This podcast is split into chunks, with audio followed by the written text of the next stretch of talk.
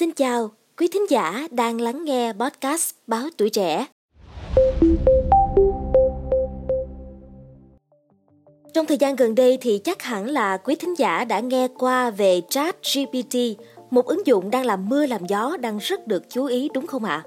Theo trang tin Popular Science, ứng dụng Chat GPT được phát hành ra công chúng vào cuối năm 2022 đó là giao diện chatbot cho mô hình ngôn ngữ lớn Generative Retraining Transformer 3, GPT-3, có bán trên thị trường của OpenAI được phát hành vào năm 2020. Mô hình này chứa trên 410 tỷ mã thông báo, đơn giản là các đoạn ngữ nghĩa.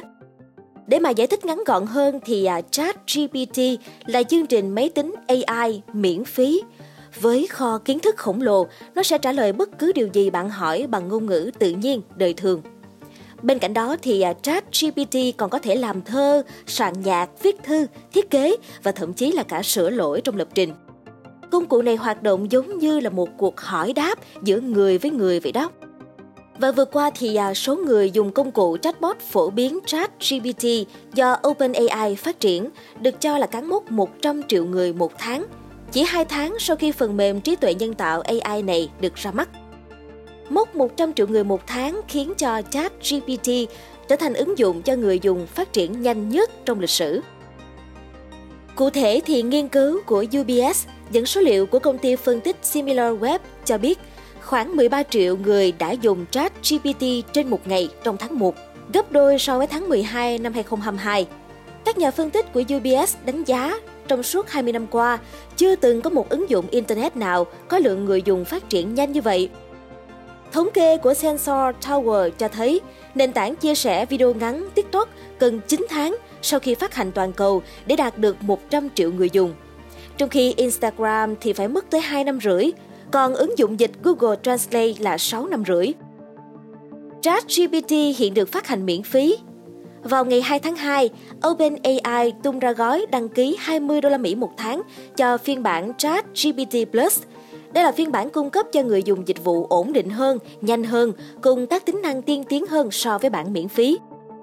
Các nhà phân tích tin rằng Chat GPT sẽ giúp cho OpenAI giành được lợi thế đi đầu trước những công ty phát triển AI khác. Lượng người dùng ngày càng tăng sẽ đem lại phản hồi giá trị để giúp nâng cấp chatbot Tuy nhiên, công cụ này cũng đặt ra nhiều vấn đề về nguy cơ thông tin sai lệch và gian lận về học vấn. Theo trang tin Interesting Engineering, thì số người dùng chat GPT có thể sẽ tăng lên trong tương lai. Lý do là theo các chuyên gia công nghệ, các ứng dụng tiềm năng của mô hình do AI vận hành hầu như là vô hạn. Mức độ phổ biến của chat GPT sẽ tăng lên khi nhiều nhà nghiên cứu và nhà phát triển biết đến nó. Thành công của chatbot có thể là do khả năng hiểu và tạo ngôn ngữ giống như con người. Ứng dụng này hiểu và trả lời một loạt câu hỏi bằng ngôn ngữ tự nhiên. Điều này đã biến cho ChatGPT trở thành một công cụ vô giá cho nhiều ứng dụng như là xử lý ngôn ngữ tự nhiên, học máy và phân tích dữ liệu.